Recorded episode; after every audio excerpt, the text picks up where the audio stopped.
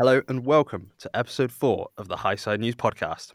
I'm your host, Luke Newman, and once again, I'm joined by Short Shift News' owner and author, Dawn Hammersley.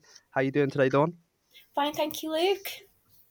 I'm also joined by MotoGP esports rider and Short Shift News writer, Jack Hammersley. How are you doing today, Jack? I'm good, thank you. Good. We had a full weekend of testing across both MotoGP and BSB this weekend. Uh, the Grand Prix boys were at Portimao for their final test before the start of the MotoGP season, and the BSB riders had their first official test of the season out in Navarra. And currently, while we're speaking, the Moto2 boys are out on track at Jerez for some testing. We're currently just over a week away from the start of the MotoGP season. Jack, are you excited to see MotoGP return? Yeah, you know, it's the premier sport in in motorcycle racing, so sort of got to be excited for it and seeing how, you know, we've still got sort of gaps where the top 18 are within one second, you know, it's exciting stuff. Yeah, it is. Dawn, we were we were just saying before we started recording that it doesn't feel that long ago that Valencia, uh, the final race of 2022, happened. Are you looking forward to, to seeing the GP boys back in action so soon? Oh, yes, definitely. It, it just seems like it was probably last month. I just really can't believe how quick it's come round. I'm sure to some people it, it might have felt like ages, but Yeah. I know I agree that it, it, it doesn't feel like it was that long ago that uh, we were seeing the the title decided at Valencia and Pecco's celebrations.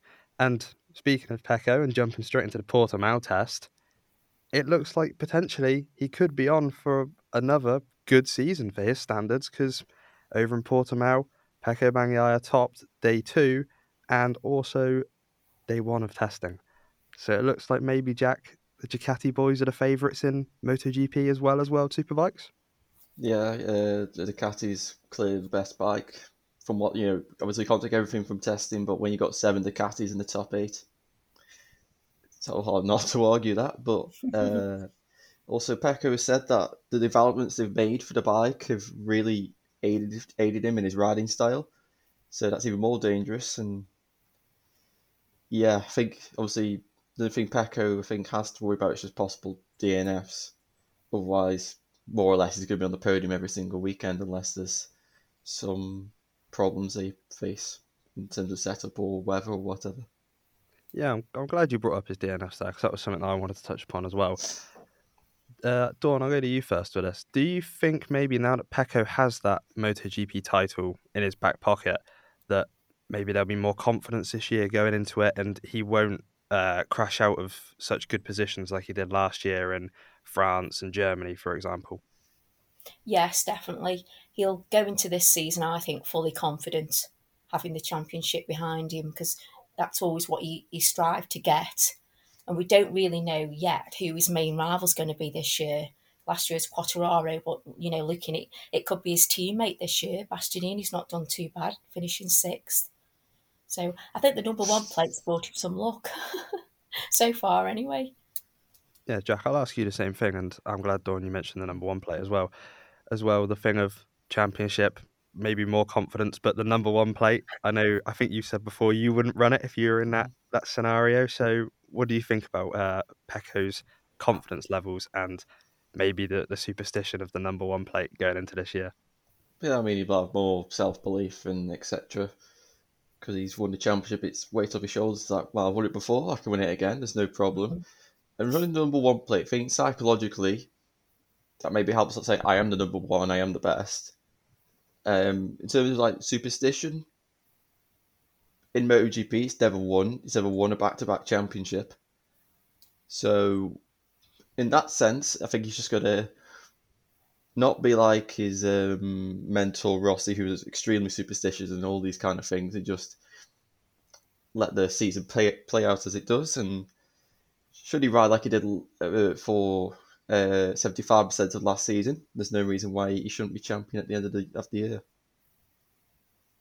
Yeah, uh, Dawn, you mentioned his teammate, and I've been I've been keeping an eye on Bastianini because I do think he's going to be the threat to Bagnaia taking back to back MotoGP championships. And I'm looking here, and he's sixth in the uh, in the overall standings from uh, the Portimao test when you look at combined times. Uh, Dawn, do you reckon Bastianini's sort of going to integrate well into the factory team, or maybe the pressure of being a factory rider might get to him when the season actually starts and it comes to lights out at Portimao? No, I think he'll settle into it very well. He's a very confident rider. And I don't always believe the hype that him and Pecco don't get on. I think that's more the media thing. I think he'll fit straight in and I think he'll do well.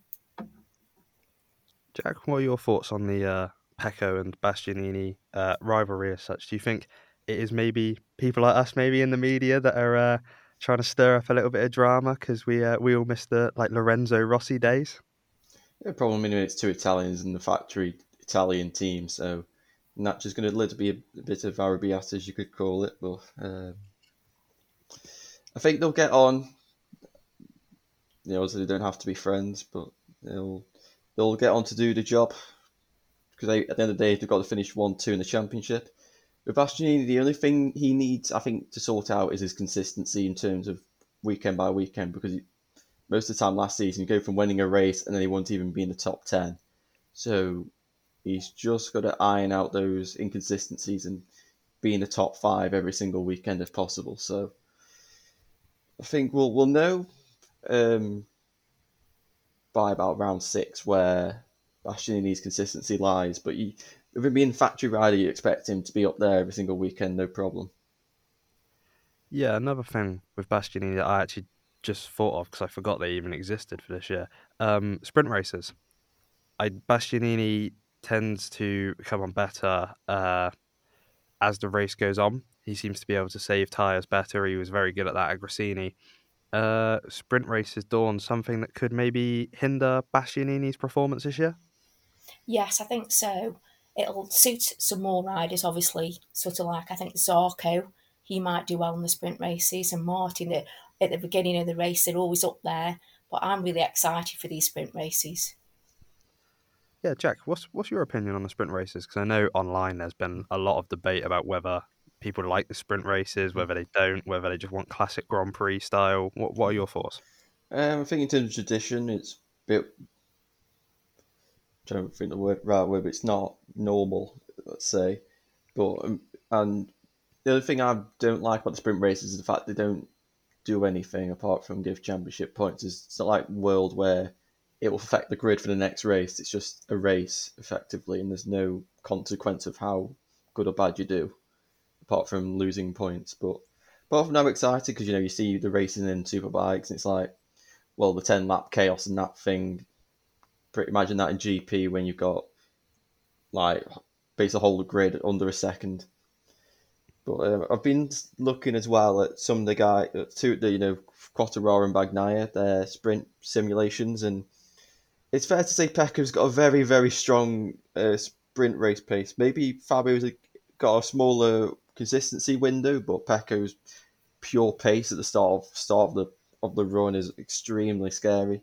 Constant low to mid 38s, and then as it tails off to a 39. But yeah, it's just interesting to see that now they are doing sprint sims. You can actually see them doing 10 lap sprint runs and sort of get a bit better, better gauge of how people might fare. Yeah, last year. You brought up the World Superbike thing.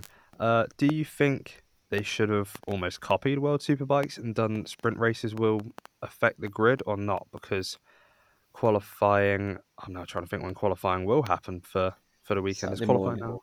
Saturday morning qualifying now. Um, would that be too quick to, to change the grid around where it's on the same day as the sprint races, or do you think maybe they should have gone the World Superbike route?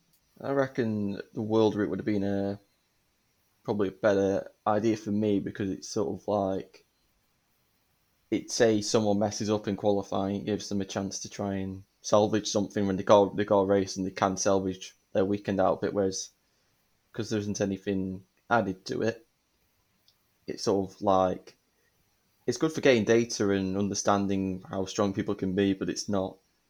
You don't get re- you don't get such a reward. You just win, and there's no like, oh, I can be on pole as well. It's just I went, but I've got to do all the work again from wherever I start from. So uh, I prefer it if it was like World, where you do have a bit more on the line, but it's how it is, and uh, it's just it's just racing at the end of the day. So you've got to be happy with it.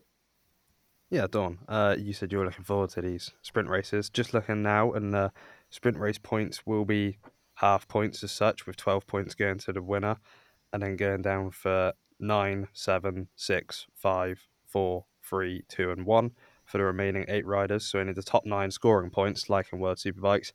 Uh, do you think, like Jack said, that maybe they should have copied World Superbike style, or do you think it's better that MotoGP are trying to do their own thing to try and get the fans back as such? Because MotoGP, it's no secret that it has been uh, dropping off in the last couple of years with viewer retention.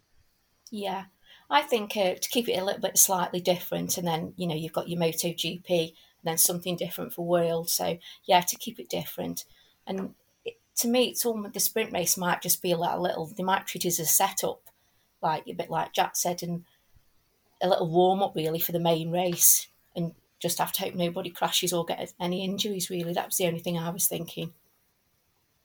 Yeah, the injuries was something that just uh, came to my mind as well, especially with uh, the things like concussion, which is uh, Yeah, what you're saw out, Digi. you're out for the weekend then, aren't you? Yeah, which is what saw Digi out for the uh, Di Giannantonio out for the final day of testing at uh, Portimao. Uh, after our small tangent there on uh, sprint races, let's go back to the testing. Uh, we'll stay with a Ducati rider, one I definitely wanted to bring up because he's almost picking up where Bastianini left at the Gresini squad. I'd, I, I don't know if you guys would agree with uh, Alex Marquez up in seventh place after the two days of testing. Uh, Jack, what what are your thoughts on Alex Marquez's move from Honda to Ducati? Because it seems to be working from what testing's shown. Yeah, I think it's something he desperately needed because he needed. Three years at Honda, he didn't really improve at all, apart from his two podiums in his debut year. I think he just needed something to prove to everyone that he deserved to be in that paddock, he deserved to be on that grid. And what he's showing, there's no reason why he can't get podiums this season if uh, all the stars align. Maybe even a victory if uh, everything goes that well. But it's he's looking good. The Ducati truly just suits every single rider that steps that throws a leg over it. So yeah, he could be dark horse for top independent, maybe top five in the championship if uh, if he really outperforms his expectations. But I, I don't, I'm not expecting to get top five, but um, it could happen. That was uh, one thing that I was also thinking uh, just before we started here. Uh, Alex Marquez, Dawn, could he win a race? I know we've agreed we won't do our predictions until next week's podcast, but do we seriously believe there is? He's had podiums before on Honda, uh, but do we think maybe this is the year that Alex Marquez will win a MotoGP race? Yes, I, I think he possibly could because Bastianini did. And I think he's surrounded by a really good team there that are just going to bring him on. And if he's confident, then yeah, I think anything's possible. Jack, you sort of touched upon it a bit with the top five. Can Alex Marquez win a race? Do you seriously believe there is a chance? Yeah, I mean he's on a Ducati, you know, and the eight of them could win. um, I mean, he is good in the wet as well. Not the Ducati's good in the wet, so there's no reason why not. I think it's going to be a hard job to win, but like I said if the stars align, sure. But I think there's more. I think out of all you know all the Ducatis, I'd rank him probably sixth most likely to win a race out of them. Okay, yeah, we'll stay with the Ducati theme because there are the uh, another two that I do want to talk about in Marini and Bezzecchi, uh, fourth and fifth after the two days of testing overall. Uh, with Marini in fourth, Bezzecchi in fifth. I have to say, I I really like Bezzecchi and Marini. I, I think they are a very good squad. I'm, you know, it, it's it's good to see them both with VR46 again. I didn't think there was any doubt that they would both still be there, and I Marini and Bezzecchi both stand out to me as riders. I know you've said Alex Marquez potentially could challenge for top independ- independent, but I think it will be Marini or Bezzecchi fighting for that spot. Jack, what are your thoughts on the Italian duo in the VR46 squad? Yeah, well, um, guys, when my top five are likely to win out on the guys the Ducati. Marini, obviously, his debut year was extremely, I wouldn't say slow, but he didn't perform. But I think he, he's, when you look at all his career, he's always a slow burner. And now he's proving that he's understood the bike, he's understood everything, and now he's really starting to prove why he's he's he's, he's not there because of who his brother is. He's actually there because he's actually really fast. And Bezzecchi, we know his talent from when his Prustel days in Moto Three, and those two were so good as a team in 2020 on the Moto 2 bikes. So I've no doubt that they can definitely be the top independent team, and they can pair of them can win races. So especially with like Luca's Luca's consistency, like say Sachsenring, where he was even outpacing Quartararo at some at one stage. And you got Bezzecchi, he's just really fast, really talented. So yeah, I, I reckon they've got good chances of podiums and victories this season. Yeah, Dawn, I'll, I'll go to you about this as well because it's no, I'm I'm not going to hide it. I think they're a very very exciting duo, and they are both insanely talented riders. Uh, your thoughts on Marini and Bezzecchi as as a team and their chances this season after what we've seen at testing? Yes, very very strong. And like Jack said with Luca, it must be so hard for him having a brother, Valentino Rossi. You know, but he's he's matured now and he's coming into his own. And I think they're both going to be a real force. And I think they're just going to be up there most weekends in MotoGP, definitely. Yeah, it's a bit like Alex in a way as well, even the Yeah. Squad. They've both Luca and Alex. They've both got these brothers who are gods in MotoGP when it comes to it. With Valentino Rossi and Marc Marquez, nine and eight titles for for the two of them. So there's obviously you know the upsides of what you can learn from your brother, who's so you know they have insanely talented brothers. It's no secret, but there's also the downside of you will always be compared to your brother, especially when it's Luca with the cult following that uh, Valentino has. But uh, let's move away from Ducati. We've talked about them for quite a bit now. Yamaha. There's big talking points coming from Yamaha. Looked maybe like they were on a little bit of a back foot after day one. But then day two rolled around and Quartararo found some pace. Put himself into the top three in third place behind Zarco and Bagnaia, just ahead of Marini and Bezzecchi. But they also bought, I, I know it's caused a lot of stir on social media, this really insane looking rear wing that uh, a lot of people have compared to a Formula One style rear wing. Uh, Jack, what what did you make of this when you saw the pictures come out online on Twitter and Facebook and such? Well, it, it first reminded me of the Aprilia rear wing they brought out Mugello last season, but this is like. So just one of those like massive spoilers you could get on like your like hatchback for some strange reason. like one of those massive ten foot spoilers, but it's obviously it's not that big. But it's just like you sort of question like Yamaha. Obviously, they're, they're not the fast. Even though they have developed the engine quite well, top speed is not their strong point, and the fact they it's like they're the ones, one of the ones who've gone so aero heavy. It's really strange, but you know, because but maybe I think like you know, rear grip was always a problem. Rossi was always talking about, and if they're getting more rear downforce, they're going to get more rear grip. So it makes sense, but it's just you- you're starting to like it's sort of like question like what's next, like what's the next? Because usually you got Ducati, you'd expect Ducati to come up with this sort of thing, but you know it's Yamaha, and you had Aprilia coming out with the wings on the swing arm and all that kind of stuff. So I think people now might be. I think people were worrying anyway what the aerodynamic situation was going to be, but I think we get we get into a stage where you know might, come out with something even crazier. I can't think of what. Dawn, do you think the aero work that is being put into MotoGP now is getting a bit too silly and more rules should be applied by Dorna to uh to stop what the riders and teams are allowed to actually run on their bikes? Because I know a lot of people have hated the wings for, for a bit because they're they're getting a bit silly as well now. But what do you think about where it's all going? Yeah, I just think they should just stick to a normal looking bike without the gadgets on. I think they look much better. And, you know, nobody's going to really know about the Yamaha until race, you know, race day to see what, oh, yeah, okay, they do need something about the top end speed on the straight. But no, I, I much prefer a nice looking motorcycle just with its natural bits to it. a bit old fashioned, really. Yeah, Jack, I'll ask you this. Do you seriously think Yamaha will run that wing at Portimao for the race weekend? Or they'll at least try it, do you think, in free practice? I reckon like they'll throw it out there in FP2 or the free practice before qualifying. They'll throw it out there just to try it. If obviously if the homologation allows it allow them to just try it, and they will. If they're not allowed to try it, I reckon they might not, unless the data proves it's a really good, really good thing. They won't implement it. But I'm not expecting it. But if they're allowed, if they're allowed to test it or just try it for a session, yeah, sure. Yeah, because uh, we mentioned it as well. The the Aprilia swing arm uh, sort of aero piece that they've brought as well.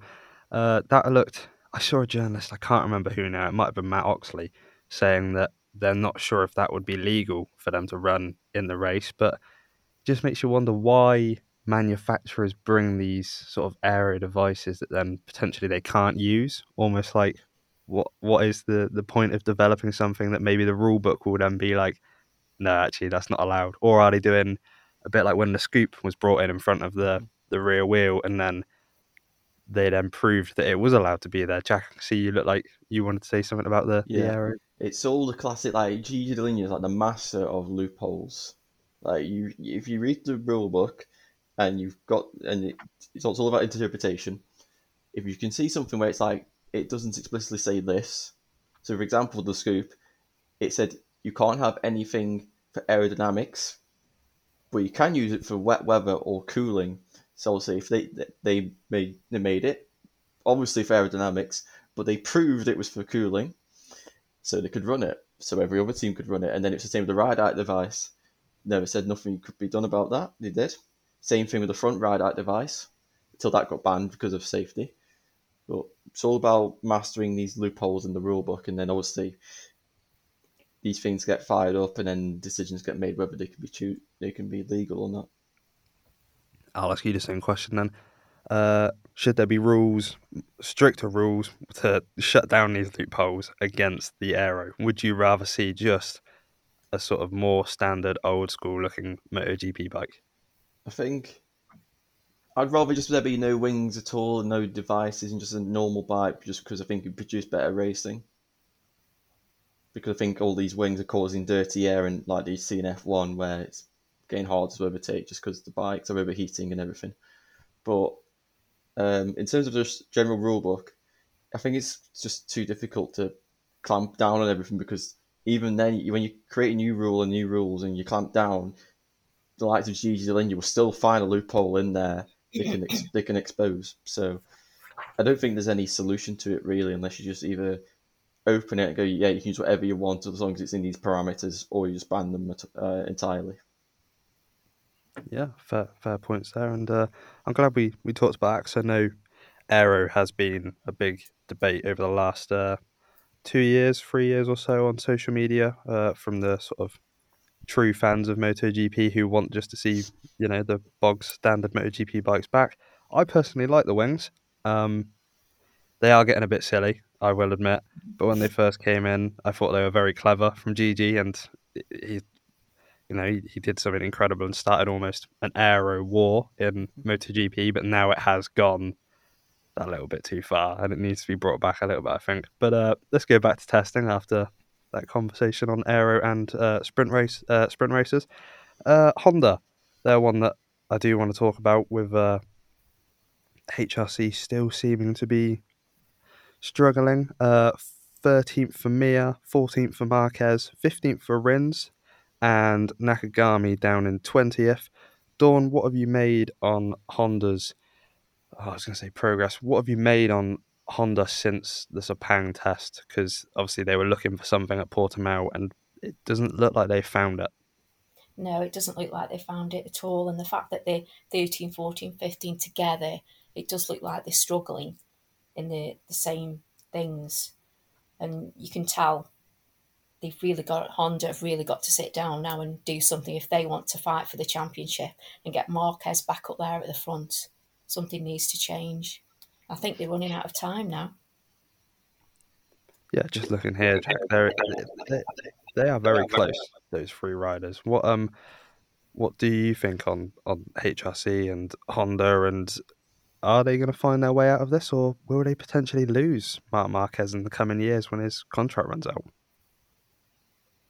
They could, but uh, Well, it's looking bad, but I will not be surprised in the slightest if come race day, Marc Marquez is on the podium. I will not be surprised because I've, he's done this kind of thing before. I'm thinking like 2016 and 17, where he said the bike's terrible, it can't win, and then come race weekend, he's, he's on the podium or he's winning. So I'm I'm still hesitant to believe everything here. Just gonna know what it can what can happen.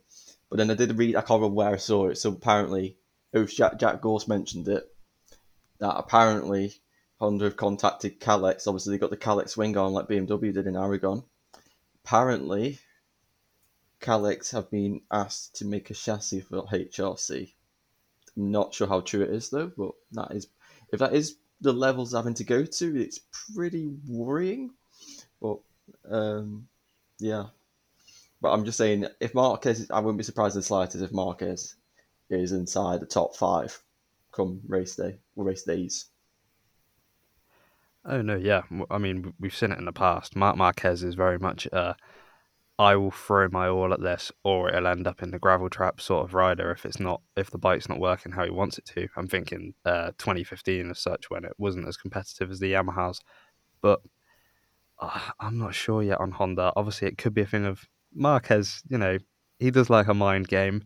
I wouldn't be surprised if he is holding back a little bit, but it does shock me to see that there isn't a singular Honda inside the top 10 and it does sort of show as well where we're at with MotoGP nowadays, with an Aprilia, a KTM, a Yamaha, and then a lot of Ducatis inside the top ten.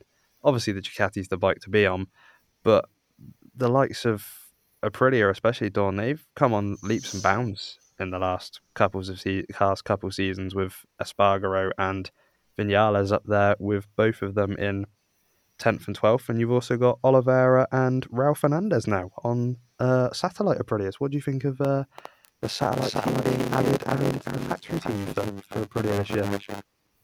I think they're going to have a strong year, definitely. And we were expecting Vinales to be a little bit higher in the testing, but he wasn't. But um, no, they're definitely going to be up there. Def- and Aleix, because he was so strong last year, and you'd think he'll probably have the same start again and uh, he's actually had uh, arm surgery. Did you see that in social yep. media? Yeah, for fibrosis. So he'll uh, get that right, ready for round one. Yeah, Aleix Espargaro obviously hopefully should be all good for, for round one. And Jack, I think it was you that mentioned last week Vinales on top of the test you expected. Um, what did you make of Vinales, especially in the test down in uh, 12th place? Well, day one resumed as normal. I think it was third place, something like that. Then day mm, two, it just whether it's just the Aprilia is not capable of doing a one thirty seven nine, which is a beyond ridiculous time by Pecco. But um, all the Aprilias are, apart from Raul, who didn't do a time attack, they're all together. So, you know, maybe that's where the Aprilia currently is. Maybe that's where they want to be. Maybe they didn't do a time attack, or maybe they just did a sprint race run. You don't know but they're, they're all together. Oliveira looks to be adapted the same as as to the same speed as Espargaro, and Espargaro is the is the benchmark. He's the one who's developed that bike since 2017. So I'd say for the RNF boys, if they are getting the treatment they have been promised, I can't see why all four Aprilias could be um, winners this season. Wow, all four Aprilias, even Raul Fernandez. Mm-hmm. Uh, yeah, Aprilia sort of sat around the middle of the park at the moment. I do expect they will be up there on race day. I have no doubt that Aleix Espargaro, the ultimate screen biter, will put in a lap in qualifying, get himself up there on the grid, and he showed last year he has race pace and he is a consistent rider when when the bike allows him to, when he's not having technical faults like he had at Motegi last year. But um, Oliveira as well maybe a genius move on his part to jump ships from KTM to Aprilia. I know KTM were, were adamant at one point last year that they were trying to keep hold of Oliveira, and it shows why. But KTM, I think, the last manufacturer we have to talk about where Suzuki aren't about anymore in MotoGP. A bit weird to look for KTM because you have the usual Brad Binder up in ninth place, pretty much about where he finishes in between like the fifth to the tenth place in racing. And also, then you look down, you've got Jack Miller, the new boy for KTM, made the move over from factory Ducati, who I am excited to see on a KTM this year. But he's done 17th, just ahead of the Gas Gas Factory Racing Tech3 bike, which does look amazing after they've revealed their livery. It is a KTM, it's just branded Gas Gas. Of Pol Espargaro in 18th, and Augusto Fernandez, the only rookie on the grid for this year, down in 22nd. Jack, what have you thought of KTM and obviously their usual anomaly of Brad Binder up towards in ninth? Yeah, I mean Brad's he's you know he's class rider. He's you just uh, you just wish that KTM would just be a little bit more consistent in especially qualifying because Brad's race pace nine times out of ten is probably worthy of a podium. But um, I think it's good the fact that Brad's done a lap under the previous lap record because you know, I mean, obviously nowhere near the thirty-seven nine, but to be only uh, you know, two tenths away from Zarco, that is a positive step because beforehand, KTM would have been that close to um, to that sort, sort of qualifying time. Miller, I feel like it, the problem he's having is just the, the, the, the chassis a different make, and I think it's I think it's a trellis frame. I think it is. So that takes some time to get used to. And then you got the. I was expecting Pol to be a bit faster, but Fernandez, I'm not surprised where he is. You know, he, he is last out of the entire grid, but he's a rookie, so you still have to give give him leeway for that. But I'm expecting as the season progresses, Miller more Miller understands the bike, understands the chassis, and how the bike works. I can't see why he can't be fighting where Binder is uh, come the second half of the season. Yeah, Dawn, what have you uh, made of, of KTM? Because Jack's put it well there that Binder is this this really talented rider and maybe hasn't had the chance to show his full potential in MotoGP on a KTM. Because I fully believe if he was on a bike like a Ducati, he would be up there every weekend and would be a very serious championship challenger. What have what have you thought of of where KTM are at currently? Yeah, I think they're in a good position, and like with Miller, I think he's going to do better. Obviously, in the races, and it is a big change for him. And I think each season Brad Binder gets a little bit further and a little bit further, and he's he's really happy within that team. He never seems to want to move, so I think he believes that they can win the championship one day and get there. So I, I think they're going to be a strong contender to be inside the definitely the top ten and get to get some podiums as well. Yeah, Brad always pulls out a uh, a shock first or second place at some yeah. random race throughout yeah. a throughout a season. So. I expect that again from Brad this year. Uh, Jack, anyone who underperformed for you at the Portimao test heading into this season? Unfortunately, we'd have to. Well, Taka Nakagami because he's not anywhere near the the other Hondas. But I'm trying to think if he's been injured or anything. I don't think he has. He did pick him. No, Aragon. He's, he's still suffering from Aragon, maybe. Maybe it's been a while since yeah. then, but he could maybe still feel have some yeah. side effects from that. Apart from that, probably you look at Pol Espargaro, expecting just be I expect to be the second KTM given his experience on the bike, but then also um, I'd say Frankie. I mean, he's you know thirty nine zero. That's that's I think that's the similar lap to we did in twenty twenty. So it's, it's, it's just seems there's some I don't know what it is. There's something lacking. But I, I just I just hope for Frankie he can find something to get back at the front. Yeah, Dawn. Uh, underperformers for you at the Portimao test. Yeah, unfortunately, Frankie. I was really hoping he could perhaps, you know, sneak inside the top 10 because, like you say, I think his job's definitely on the line this year. And, I, you know, I really do like him. So I just hope he gets more luck as the season goes on. But I did want to see him inside the top 10. Yeah, sadly, I think it's going to be a, a clean sweep here for, for Morbidelli as the underperformer yeah. from that test. Uh, I really like Frankie as well. He's a very talented rider. We saw it in 2020 when he pushed Mir all the way till the end of the season and was winning races towards the end on a year old bike. But ever since, well, ever since 2021 when he had Rossi as his teammate, it's just been a bit of a downward spiral for for Morbidelli, and hopefully gets his mojo back because from what I've seen of him in, in media stuff, he seems like a, a very good guy and a very fast rider. So hopefully Frankie can sort himself out, but at the moment, 19th isn't the place you want to be seeing Frankie. Uh, Jack, overperformer or standout rider from the test before we move on to BSB? Uh, I'd go. I'd go with uh, the VR46 boys because you know they're tops. They're the combine a top satellite team, and they're both on GP22s, unlike uh, Zark, who's on a GP23. So they're on the year old bike. Obviously, that will help them because, uh, well, it definitely help Luca because he already had data from last season and he'll know that bike inside and out and he can develop on the settings he used last season to go even faster.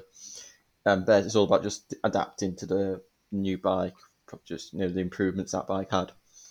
But yeah, I think they did a to be pairing in the top five on a year old bike. It's really good stuff. Uh, Dawn, your uh, standout or overperformer from the Portimao test? Uh, I think Alex Marquez. I think switching, you know, to the Ducati and finishing seventh, yeah, he's my standout rider for the test. My one's going to sound maybe a little bit weird to some people, but I'm going to go Quartararo as my standout because I really did not expect him to be up in third place come the end of the Portimao test. I was thinking, you know, maybe about eighth would be be good to see Quartararo from how sort of not dire it's looked for Yamaha, but, but how Yamaha they looked like there were struggles at Valencia. Sepang wasn't amazing really, and it's good to see him up there. And I hope he can bring the Yamaha to a fight with a Ducati, but uh, hopefully it's not sort of bringing a knife to a gunfight really against those Ducatis this year because they look like they are going to be a dominant force. Uh, moving over to the British Superbike Championship, which uh, had their first official test over in Navarra over the weekend and on Monday as well. And it was a clean sweep for Kyle Ryde in all the test sessions on board the OMG Racing Yamaha. Jack picking up where uh, Brad Ray left off. Yeah, I mean, from the moment he left pit lane to the moment he came in the box on on the fifth session, he didn't put a step wrong, apart from hitting a pigeon. But um, uh, yeah, you just said how every time he's got the box, the bike's been perfect. He's had full of confidence. He's constantly talking good of his new crew chief, um, Shannon. So yeah, he's looking like he's really confident. He's taken. You've seen what Brad did last season, and I'm sure if he can keep this confidence and just maintain this form, there's no reason why he can't be champion come the end of the season. Yeah, Dawn, what have you thought of uh, Kyle Ryde, uh, his clean sweep at Navarra? Oh yeah, it's been really good, and like Jack said, he seems so much more full of confidence because I think he, he dipped in confidence a bit in mid-season last year, and he's just been doing everything he needs to do. I can't wait to see him sort of at the Donington test to see how he performs against sort of like Jason O'Halloran, another Yamaha rider, to see if he, he's still going to be as strong. But he's doing everything right, and he's going to be a, force to be reckoned with, I think. Yeah, uh, we should mention the McAMS uh, Yamaha boys weren't at Navarra, and we uh, we mentioned last week that we weren't sure who was actually going to be out there, but some big name teams did go. Uh, OMG Racing out there, Honda Racing were out there, PBM, Ducati went, Tag Racing Honda were there with Hector Barbera, which I'm not too surprised about. Uh, the Lovell, the new Lovell Kent Racing Honda team were over there with Danny Kent. Uh, Mar-Train went, Oxford Products were out there, and also another big team in the Cheshire Mouldings Kawasaki squad were out there. Uh, one rider that I think people were a bit surprised to see, but a welcome surprise. Leon Haslam was out in Navarra on board a BMW. Dawn, were you uh, surprised to see the Pocket Rocket was out in the Navarra on a BSB spec BMW? Yes. Yeah, I was really, especially because he hasn't made an announcement yet. So, and you know, social media was just a flood of like, who's he riding for? Who's he riding for? But he's still yet to announce something. But whether he's just going to ride for himself and perhaps he may be waiting for a sponsor to finalise something to actually the name of the team, we don't really know. But he did well. He come second in the overall combined time, so he certainly wasn't slow on it. Yeah, Jack, the pocket rocket. I, I mean, I, I, was happy to see Leon out there. I like Leon as a rider, very talented, uh, very talented man. What uh, what were your thoughts when you saw Leon Haslam's name on there and the pictures of him on a BMW out there? I it doesn't surprise me because how much he loves to ride a bike. But when I saw him on a BMW, it's like there were rumours that he was going to go Synetiq, and if he was going to run his own team, it was going to be a Kawasaki. But saw him on a BMW, I was like, oh, okay, this is. And he's second, like, oh, this is good. Like, I'm sure FHO and Synetiq are all like looking on, like, oh, the new BMW is good. And then the pictures come out, and he's on a 2022 spec. So well, you know, if Leon's second and he's on a B, I mean, no, it's Navarra and it's in Spain and it's not quite a BSB circuit, but for a BMW to be in second place, it bodes well, especially when you compare it to the likes of World Superbikes. But I think good test for Leon. I'm sure maybe that it's just confirm, like trying to just confirm some details whether the BMW is the bike to go with for this season and maybe just finalising sponsorships and all that kind of stuff yeah, uh, would be good to see Leon on the grid again and maybe on a BMW. He looks competitive on one, so hopefully we will get to see Leon out racing this year in BSB again. Uh, PBM looks strong after their uh, sort of lackluster season last year with their new, all new rider lineup of uh, Glenn Irwin, who makes a return to PBM, and Tommy Bridewell, who has moved from the Oxford Products uh, Ducati team to the big boys of Paul Byrne Motorsport. Uh, Jack, what, what were your thoughts on PBM with a third and fourth overall after the three days of testing? Well, it started off quite slow, but as it, as it progressed, it became the third team in sort of the in the ranking, and going off it, it's like Glenn was speaking highly, like he's got some major strengths, and that'll be part of like this top end speed, the braking performance that bike, and the aerodynamics. But he did speak of some weaknesses. I reckon those weaknesses will be the similar issues that Josh and Tom were having last year of just natural re- um, edge grip. But I think what's going to help what help them in this test is the fact there's a load of first gear corners, so they could just get the bike stopped and gone again, and that's what the Ducati likes. But you know, strong. They they both uh, Glenn's adapted to the V4 well. Tommy's adapted to the uh, to the you know, it's, no, it's the same Ducati, but you know, it's Ohlins suspension and there'll be some different parts of the bike. He's got used, looks like he's got used to that. So, so far it looks good. I'm just waiting for them, particularly around Silverstone, where I'm I'm expecting them to do pretty poorly, especially in terms of Glenn standards from last season. But Donington, I'm expecting them to be really strong, particularly in the last sector. But I'm it's a good start for PBM. Uh, Dawn, what have you made of PBM's massive change that they've done with their riders of getting rid of Josh Brooks and Tom Sykes and going with Glenn Irwin and Tommy Bridewell? I think as a team, it was something they needed to do. Something had to change. They've had two seasons that just not where you expect PBM to be at all. So I think it was always going to be on the cards that if they didn't change both riders at least one.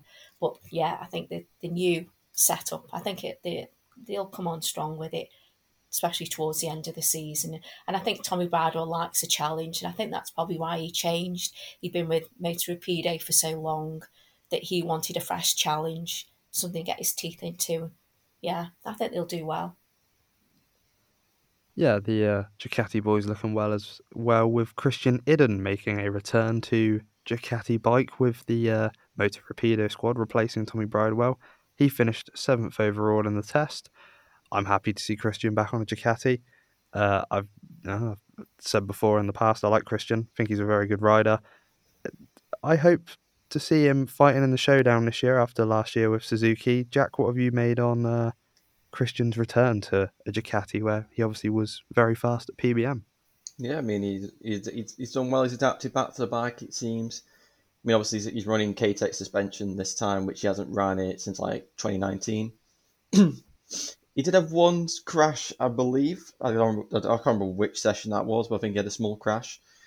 But apart from that, it's been pretty good. He's taken it steady, not taking, I think, too many risks, and just made sure he's got back to the feeling of riding a Ducati again, understanding it, the, the, the strengths and weaknesses of the Moto Rapido compared to the PBM that he, he ran for two seasons. And i am expecting Christian again, as I've said, I'm not expecting anything at Silverstone, but from then on, I'm expecting, you know, good performances from all the Ducatis really. Yeah, Dawn. Christian's return to uh, a Ducati bike. What have what have you made on uh, his sort of return, and can he return to the form that he was at at PBM, where really he was outperforming Josh Brooks when they were teammates? Yeah, I I think he can, and I think it, the team and Christian have used this test as just a gelling thing to see how they all get on and how he's back on the bike on a Ducati and everything. And to finish seventh, I think it's really good. And I think he will be in the showdown and fighting for race wins, definitely. It's good, nice little team to have around him as well. Yeah, hopefully Christian can be up there. I'd like to see it. I know a, a lot of people like Christian, yeah. and he seems to be a very popular BSB rider, and uh, it'd be good to see him fighting up there again. But uh, obviously, it looks like the Hondas have uh, brought strength in numbers almost this year with the amount of Hondas that are on the grid now. Uh, we've got Andrew Irwin, who was on, had two different bikes to play about with, with Tom Neave not being at the test due to an injury. Uh, and also the likes of Danny Kent, who's now on a Honda. Andrew Irwin finished overall in fifth on his second bike, apparently. Danny Kent was sixth overall. And then you look down, you've got Hector Barbera in 10th, returning to, to BSB, and Charlie Nesbitt in 11th on a Honda now for the, the Hawk Racing squad. Uh, Dawn, what did you think of? We'll go we'll go with Danny Kent, where it's a, a new team that he's running with, and uh, where he's now on a Honda.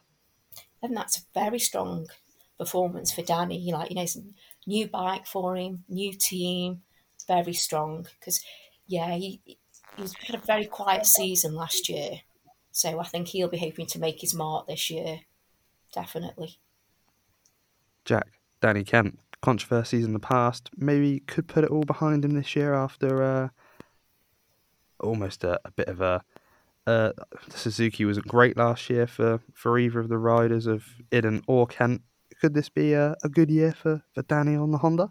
Yeah, the HRC bike works well in um, well, it's not HRC, but you know the Honda works yeah. well um, in BSB spec, as we've seen with Glenn and Andrew over the past three seasons. Danny did str- finish strong last season, and with you know he's battling Brad Ray in the last race before losing out to um, I think it was Brooks right at the end. But yeah, there's no reason why Danny can't. He's got podium before at Thruxton, before he broke his leg. I think it was his hip at Donington the round after. But yeah, if Danny could be fully fit and uh, the team because it's a brand new team. If the team can understand the bike quickly enough, sure, well, you know, top top eights, top tens, top five, you never know. Problem is BSB that you well, it takes this one small thing. You can go from being first to fifteenth. So uh, we just have to wait and see. But Danny's got potential. You know, he's Moto Three World Champion, so he's, he's got the talent to be at the front. So yeah, Danny, very talented rider. Uh, yeah, podium in BSB before in the past. He could be a dark horse for a showdown spot, maybe taking that sort of I, back end. I, I, I think, I think he will because everyone's in the showdown this season. If you think about it. Oh god, I forgot they've changed it, haven't they? Keep forgetting they've changed all the BSB stuff now. Uh, yeah, oh, still need to get my head around all of that. um, yeah, the other Hondas Andrew Irwin looking strong could potentially do at Silverstone what uh, his brother did last year, Jack. Yeah, there's no reason why not. We're trying I've, I've, in 2020 because 2020 is a benchmark. 2020, I think he was really quiet. I think that was probably just due to having all the incidents with Brooks and Vickers at that point. But you know, if Andrew is his old self, but because remember when he said I'm going to be like my old self, and then went and um, knocked off O'Halloran. Well, but if, uh, if Andrew can be his old self, but um, hopefully not have anyone end up in the gravel, um, sure, there's no reason why Andrew can't do a double or a treble like he did at Donington all, uh, all three years ago. But he's, he's not tasted victory since Donington um, in, I think that was round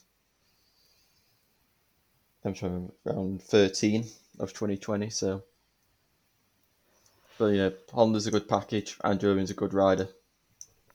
Definitely possible.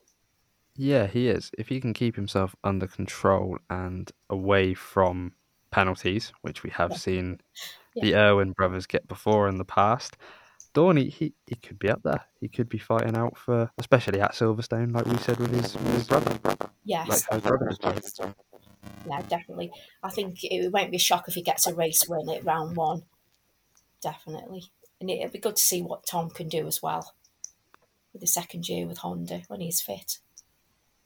Yeah, it's it's, uh, it's going to be a big year for especially Tom Neave with last year where Glenn really did outperform Tom massively in his rookie year, which was sort of expected. Glenn's a veteran of BSB at this point and uh, had been on the Honda a while. So, yeah, Glenn over in Ducati now will be good to see. Hector Barbera, uh, we sort of, we'll, we'll, touch on him quickly. Uh, Spanish rider, probably been to Navarra before, probably ridden there quite a few times. Uh, him in 10th place. Dawn, uh, probably about where we expected a Spanish rider to be at a Spanish track. Yes, definitely. It'll be interesting to see what he does at Donington um, two weeks' time. But yeah, that's where I expected him because he's got the track knowledge there. Definitely. Uh, Jack, what have you thought of uh, Hector Barbera and the Tag Racing Honda team? Um, it was good top ten, so what you'd expect for someone for a Spanish rider. Tag Racing, it's just one of those. I, don't, I still don't know what to make of them because it, it's strange to think that despite the years they've had in the recent memory, they've actually almost won a, a title. So, you know, the team's capable, but it's just sort of like maybe the rider they had at the time, Josh Brooks, maybe he just outperformed that bike beyond belief. Who, who knows? But I mean, I hope for the tag team they can produce something, but just like since they've returned to the Honda, it's not gone really well compared to how they were in a Yamaha. So, but you never know. Hector Barber, he's a former MotoGP um, front row qualifier and top independent racer and 250 125 race winner. So, you know, talent wise, it's there. Just uh, obviously riding in GP is a lot different to BSB. So, I'm not expecting a lot from them this season, but maybe the likes of Donington sure maybe he can pull out a result out of nowhere. Yeah, uh, I yeah I, I, do believe Barbera can pull out a result. He is talented, like Jack just said. Uh, we'll move to Jack Kennedy, who was there with the uh, Mar-Train Yamaha squad. Um, did a very good job, I thought, for where um for the, for the team making their way into BSB this season after absolutely smoking everyone in Super Sport last year. Uh, Dawn, what have you made of of Kennedy's sort of return to uh, superbikes again after being so dominant in Supersport the last couple of years? Yeah, um, finishing eighth, I think that's a, a, strong place for Jack. I think he did have a crash as well and wrecked the bike over the, the test as well, which probably didn't help them. But no, that that's where he should be, and I think obviously it's going to be another learning year for him. But I'm excited to see what he can do, and I think he'll towards the end of the season, he'll be fighting for podiums, definitely. Uh, Jack, what did you make of uh, of Kennedy back in Superbikes on a Yamaha? Looks like a competitive package to me. Yeah, I mean, if Yamaha are supporting the team, which I would have thought they would be, I think I think you just got to give Jack time because he's amazing super sport rider. Never really been given a proper chance at superbikes. I think if you just give him, even if you just give him till next season, he's got the talent to be up there. So yeah, I think you just got to keep your eye on him. I think the Yamaha's the best bike to be on for him, considering how good he was on an R6, so on an R1. In theory, it's just got a bit more power and obviously a little bit different, but it will have a similar feel to it. So I think it's just about um, waiting and seeing how him and Mar-Train get on. We know we know how well him and the team gel, so I think think uh, I've no doubt in my mind that Jack and the Mar-Train team are capable of good results. Yeah, I fully expect him to, to be up there, especially towards the end of the season once he's adapted. Uh, Ryan Vickers, now on a Yamaha, the OMG Racing Squad. Uh, Brad Ray's replacement. didn't have a, a, a, great start to testing for BSB. Crashed out in uh, on the first day and uh, didn't return to the track by the look of it. From uh, what I'm looking at of the the timesheets here, Jack, it almost uh, not a, a, great first outing for, for Ryan, but he's got time to to make up for this in other tests in the UK. Yeah, yeah, I think he, he was doing what he, he was planning on and just ride. First session was just going to be learning the track and riding careful. And unfortunately, I think he just clipped the curve at the penultimate corner, and that was enough to send him flying. And he was able to go out in the second session, which is when he somehow managed to improve. But then from after a night's sleep, he woke up and he had a massive swelling on his knee and other places. So, unfortunately for him, he had to sit trackside. But it's good the fact that Kyle was so fast. He picked up good data, which uh, Ryan can study and understand how Kyle was so fast and what the bike needs compared to the likes of a Kawasaki and a BM. But you know, Ryan, uh, this is one thing we everyone's sort of talking about. He is extremely fast. There's no doubt about that. But his crashing record over the past four seasons has been quite substantial. So, and his injuries as well. So if he can just tone them down, you know, there's no reason why he can't be a championship contender. Yeah, Dawn, Ryan Vickers, now in the OMG racing squad. What are you thinking of uh, his potential for, for this season in the team that won the title last year? Yeah, I think it's a good mood for him, and he was just unfortunate this weekend. So I'm looking forward to seeing what he can do at Donington. But yeah, there's no reason why he can't be a championship contender. And like you say, having Kyle and his team, that'd be a great teammate for him. So it could possibly be a good year for Ryan. Yeah, I think uh, we'll see Ryan up there, and uh, I'll just uh, touch on three rookies, uh, Nesbitt and Todd. Maybe not as much as uh, as as Perie, but three rookies to BSB this year for their first full season. Uh, Nesbitt, 11th overall, uh, Perie in 13th, and out of the BSB boys, Davey Todd was 14th. Uh, thought Nesbitt had a, a very strong start on a, a, a Honda, made a, a show at Brands Hatch on a Suzuki last year, and he put in some good results there. Uh, looks like he's gelling to the Honda, and uh, the Hawk Racing squad still with them and doing well there uh, Perie over on the Lee Hardy Racing Kawasaki after finishing runner up in Supersport last year, and Davey Todd on the Paget's Honda again, and he showed up at uh, Brands as well for them last year and looking strong, all three of them. Uh, Dawn, which, you know, out of those three rookies, they're all looking good. Do you think uh, any of them will maybe keep up with Kennedy towards the start and end of the season? Yes, I think possibly all three of them could. And I think uh, Max Coop did really well. Um, he finished 18th, but they were actually only there for the first day of the test. Mm, yeah. Don't know why that was. Um, so I think he could have progressed further had he been there for a little under two more days. So I think the rookies this year they're going to be uh, quite strong. Yeah, I uh, didn't even notice that uh, the FS3 boys went home after one day. Uh, yeah. Hence why I missed uh, Max out there. Uh, Jack, what are your thoughts on the rookies' start to, to life in BSB? And same thing, can they challenge Jack Kennedy?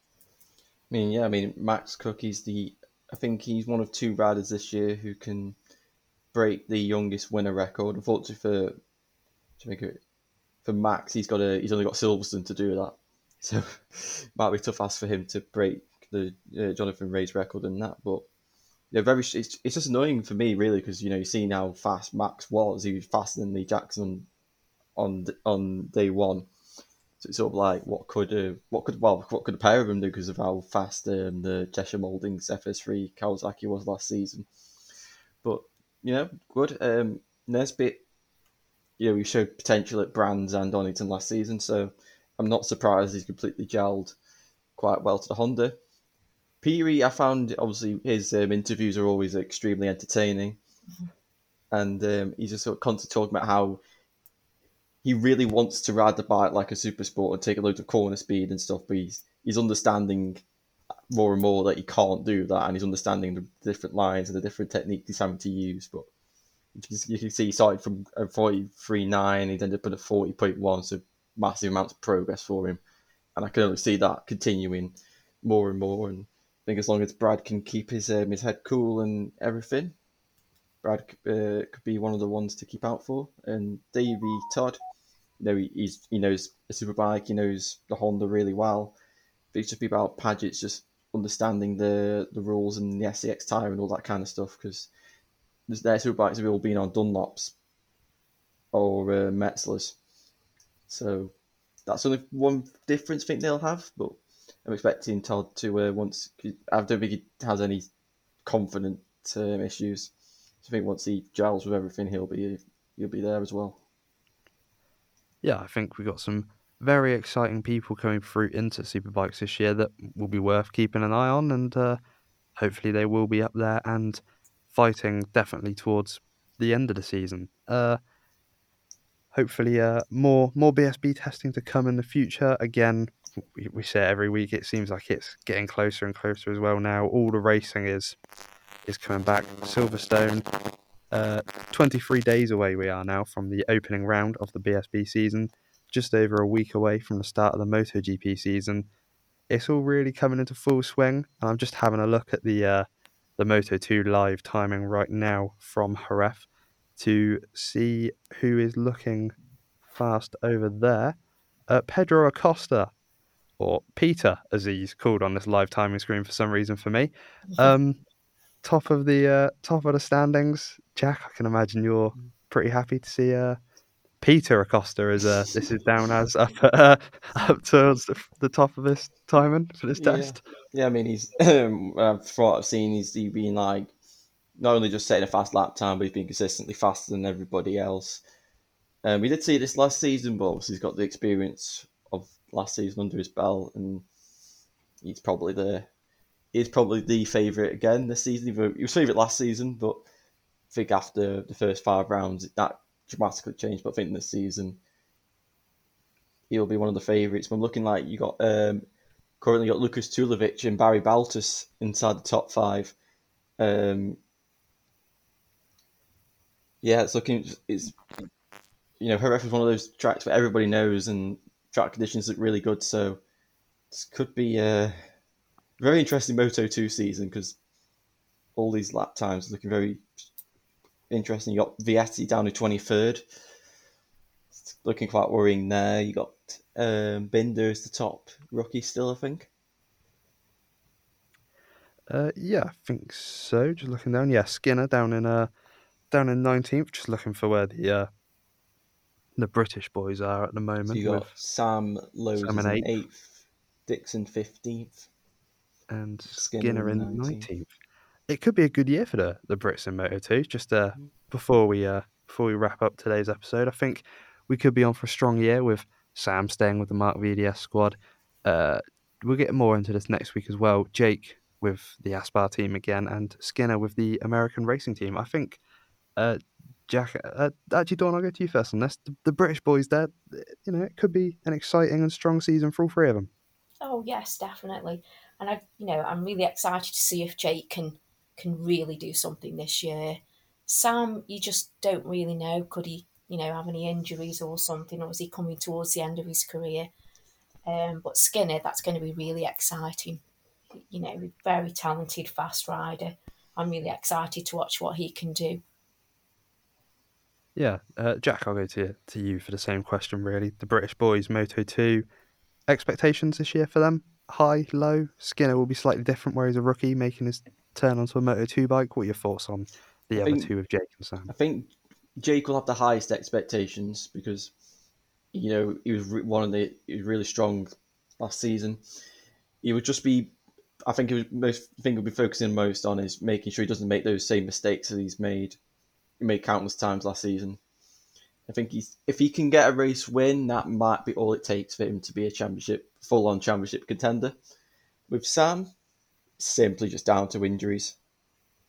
If he can stay injury free, we know he's more than capable of getting podiums, and we got you know, got two podiums last season, so before his injuries, so there's no well, you got to think he got on while he was injured as well, so no reason why Sam can't be at the front. And Skinner, obviously a superbike is extremely different to a Moto 2 bike, but you know, the more time you give him, the faster he'll get. And he's shown his talent in BSB, how fast he adapted to that thing. So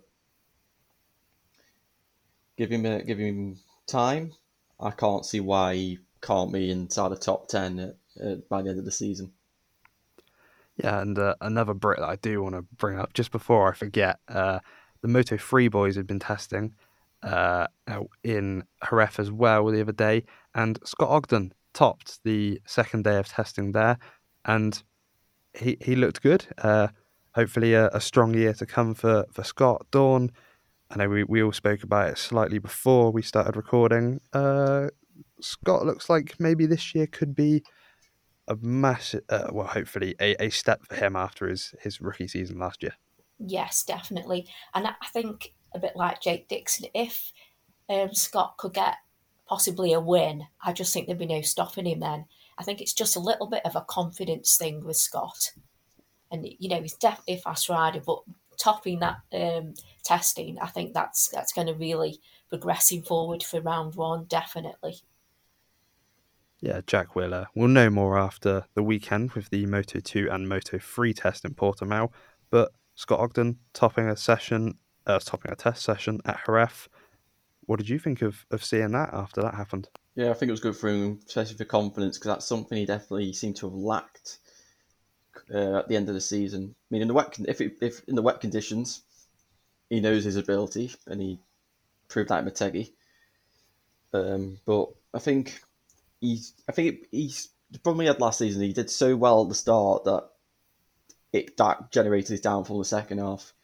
And I think he got so desperate to maybe just try and get that top ten finish that he was so close to so many times. It just it made him lose confidence. But I think if he can just reset, have the um, guys help him and just get him. He's maybe seen him during winter. He's been relentlessly training in Spain, cycling and doing runs and all this kind of stuff.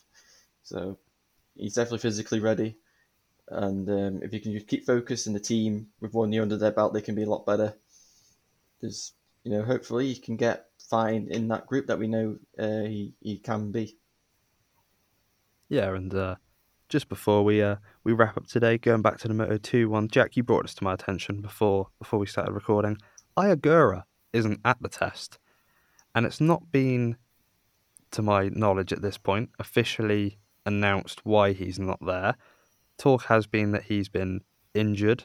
Uh, potentially not a great start to the season for Ai if he has picked up potentially a, a major injury. I'm, I'm, imagining I'm imagining they're keeping their cards close to the, their chest at the uh, Idemitsu uh, Honda Team Asia squad, uh, just in case he can show up at, at Portimao. Jack, what do you, what do you think if Ai has picked up an injury before the start of the season because he was strong last year.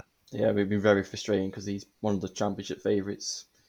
You know, he, with his relentless consistency and speed and his talent as well, especially when, the way he breaks and everything. You know, he's definitely one of the favourites to win the title. And if he's picked up just an injury over winter, it's. I mean, if the fact of stayed so quiet, it's just really strange because maybe maybe they just don't want maybe they don't want their opposition to know. Maybe they just don't physically know what the actual problem is. They don't know how long the recovery time is. It, it's just a whole unknown. We might not even be injured for all we know. We might have just hmm. might just be some other problem that we don't we're not aware of. But uh, yeah, it's it's very strange and it's sort of. I wouldn't say it could be worrying, but just I just don't know. Yeah, uh, Dawn, before we before we wrap up, I'll, I'll throw this to you as well about Ai, uh, one of the championship favourites, potentially the favourite for the championship, uh, not at Jerez, potentially worrying, or do you think we'll have to wait till the weekend to see it Portimao before people start panicking about where Ai Ogura will be this season?